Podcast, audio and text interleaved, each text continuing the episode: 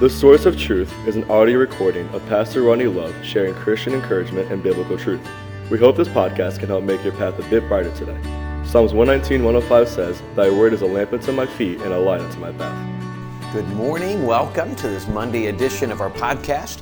Thank you for joining us. Thank you for finding interest in the Word of God. Whether you're part of our church and this has become a practice of yours, you're just jumping into it, or whether you happen to find this somehow on the internet through audio or through video version and you're brand new to this, I want to thank you for coming. Whether you're looking to learn from God's Word or just trying to figure anything out, skeptical maybe, I hope, I'm glad you're here. Glad you're with us and hope this can be a help. It's Monday morning. Starting the week off together is a great way to do this. And we're in the book of Colossians. We've been going verse by verse through the book of Colossians for, uh, for several, for a couple weeks now. We finished the book of Ephesians. Ephesians, moved to here, and that's what we've been doing for a couple years now, verse by verse, through different books of the Bible in Colossians. We're kind of coming to the conclusion of chapter 3, Colossians chapter 3, and uh, we'll see how time get how much time we have to be able to how many verses we get to today. We spent yesterday talking about, or Friday, excuse me, talking about the aspect of the God's plan for marriage. Now there's some extra things that God has told the children, and then God, another thing that God has asked of fathers in the home. So let's go ahead and read the verses. And then we'll unpack them and see what it is that God wants us to see today. He tells us in verse number 20, Children, obey your parents in all things, for this is well pleasing unto the Lord. Fathers, provoke not your children to anger, lest they be discouraged. Now we continue. Uh, servants, obey in all things your masters according to the flesh, not with eye servants as men pleasers, but in singleness of heart, fearing God. I'm going to start with those three verses this morning. What we see is he starts off with a command to the children obey your parents in all things, for this is well pleasing unto the Lord. In the book of Ephesians, when he gives the same command, he tells them to obey, and then he tells them to honor, then he shares a promise that comes to them that it will be well with thee, and thou shalt live long upon the earth, and all of these things. But in this one, he simply gives a different instruction, a different reason, if we can use that, for why He's asked children to obey their parents. Obey your parents, first of all, in all things. Uh, you're not always going to understand the decisions they make. You're not always going to agree with every decision they make. That doesn't necessarily make them wrong. Now, there may be times in Ephesians, children obey your parents in the Lord. There may be a time when your parent is asking you to do something you know it's unbiblical, that's the one time you're allowed to say, I'm not going to do that. But can I tell you, uh, eating dessert after dinner, um, brushing your teeth, going to bed, uh, doing your homework, um, getting off of TV, most of the things you're going to be told to do. Go with them, go here, go to church. These are not bad things. These are all very good biblical things. May not be what you want. Uh, can't watch this, can't have a phone, all the things that you may find problems, they, um, they're still biblical. Parents, let me encourage you. Our job is to follow God and our children's job is to obey. We may be wise with that, but we need to understand that God has given us that, that direction. So children, obey them. Obey the parents God has given you. Follow them. Uh, you say, what if they're not necessarily saved or whatever? You still obey them because they're still the parents God gave you. You obey them. You show respect. Here's the thing. You can't control what anybody else does in life. All you can do is choose what you're going to do. And God has said that when you do this, what did He say? It's well pleasing unto the Lord. So you can have a, thousand reasons as to why you want to argue a thought or argue this. Can I give you one reason that God has asked you to be obedient to parents? Because it pleases Him. And I hope that that's enough. I hope we could all agree that I don't need a bunch of reasons and a bunch of incentives to obey. I don't have to, my parents say, if you do good, I'll buy you something, or if you don't, I'm going to punish you. I really hope that we could come and say that obedience to parents is simply something that God has asked me to do, and I desire to please God. And that is simply uh, the answer. God will take care of all the details that fighting with our parents won't solve anyway. I hope you understand that. So, uh, first of all, is to children. Then he moves on, goes back to the father, but not the husband, but to the father. Fathers, provoke not your children to anger, lest they be discouraged. In Ephesians, uh, provoke not your kids to wrath, is what he's talking about, unless they be discouraged, is what he's saying in this passage. That when we allow the circumstance to become angry, it discourages the children. They're not being heard, they're being overwhelmed. Um, frankly, there's nothing more discouraging than being in an angry circumstance where there's chaos and, and there's when you're angry, when there's anger prevailing, there's not a lot of peace. There's not a lot of explanation. There's very little logic. Excuse me. And all of that, what you find is you find that those around are discouraged by that. Uh, a lot of let, me, let me give you a couple things in this. Notice he goes to the fathers.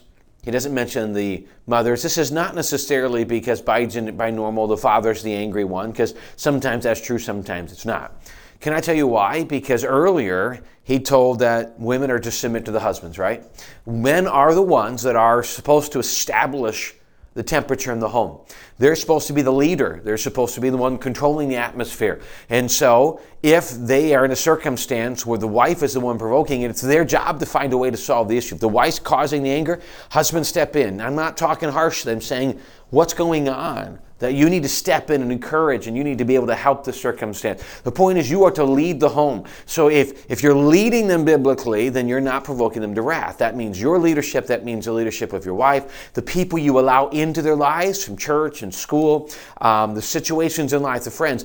You are to lead that. You are to protect them and not provoke them to anger. Now, don't get me wrong. I'm not saying that if we do everything right, our kids will never have problems. Unfortunately, will. Life is still hard.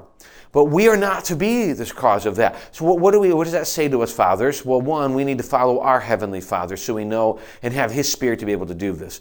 Two, it's not about us, it's about them. And then we lead them right. We lead them according to the Holy Spirit. They're not always going to understand what we believe God asks us to do, but boy, may that decision be what God's asked us to do, not us. May we say, may we never say no to something just because it's so uncomfortable for us. May we serve our children like we've been asked to serve our wives. Maybe love them and devote our lives to them so that they can see that they are valuable and that you care. And there's going to be times you're going to say no, and, and that's okay. But may we understand that they're for good reasons, and may we drive them and point them to Jesus and not discourage them with harshness or cruelty or selfishness or things of that nature. Be the one to establish the home. Sometimes say, well, that's just my wife or that's just our circumstance. Find a way to make it good. Find a way to be that leader and to establish the atmosphere that you desire to have in that home that you believe is pleasing to God.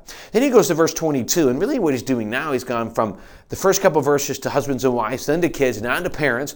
Then he gets to all of us. In verse 22, um, servants, obey in all things your masters according to the flesh. Not with eye servants as men pleasers, but in singleness of heart, fearing God. Please understand when he goes to servants, he's not referencing slavehood, okay? He's referencing anybody who is an employee. So he's saying, fathers, serve your bosses. Mothers, serve the bosses. Children, when you get a job at McDonald's, wherever it is, you have managers, you have bosses. Those are employees, anybody who has somebody in authority over them. Obey them. That would be teachers and things of that, people of that nature. Anybody in authority over you, we are to respect them and we are to obey them. And he says this, not with eye serving as men pleasers, but in singleness of heart, fearing God. We don't just do it when to be seen. Here's the thing I don't just do right when I think people are seeing me. I don't just, if you're at school, okay, well, I'm not going to cheat when the teacher's watching, but when they're not looking, then I'm going to cheat. All right, I'm not only going to do right when, you know, the right people see me, I'm going to do right even when the teachers are gone. When I first went to college, one of the things that really surprised me, I was a freshman at college largest freshman class our college had had at that point. And so we had this full room. We were in E1, the main room at the college at the time, full, probably 50, 60, maybe 80 students in this room. And I remember the teacher gave the test and he walked out the back door. He had to go get something from his office. Well, I graduated from high school just a couple months earlier. You have to understand that that had happened when I graduated, immediately kids would have said, What's number three? What's this? Let me see that. Immediately they would have started. But he walked out and no one did. Now, there was a couple who did, but generally speaking, it was expected. And someone asked him, asked the professor if he would leave. He goes, Listen, you're in Bible college now, you're adults. If you're going to cheat, you answer to God. I'll never forget that. He goes, and he quoted this, not with singleness of heart. We're, we're not doing this to be seen, we're doing this to be seen of God. You see, when I work, my, when I have a good work ethic at work, it's not because someone sees me; it's because God's watching, and I want to have a good testimony for God. Even though sometimes the work environment's not easy. When I have a good testimony at school, it's for God. When I'm doing right with my parents, and I'm obeying, and I'm doing right wherever God has me in authority uh, to those in authority over me, I'm doing it not just to be seen. I'm doing it because God's watching, and that's really all that matters. As Christians, that should be the driving force. Whether you are a, a teenager working at a restaurant or uh, you know a fast food or you know grocery store or something where you're just getting started, or you're in a career and this is what you've been doing. Our desire should be to honor God and please God in what we do. Why? You know why? Because He's watching, He sees it, and we're doing it fearing God. God will bless that. That's all that really matters. We're doing it to please God, but we know that God will bless that work ethic.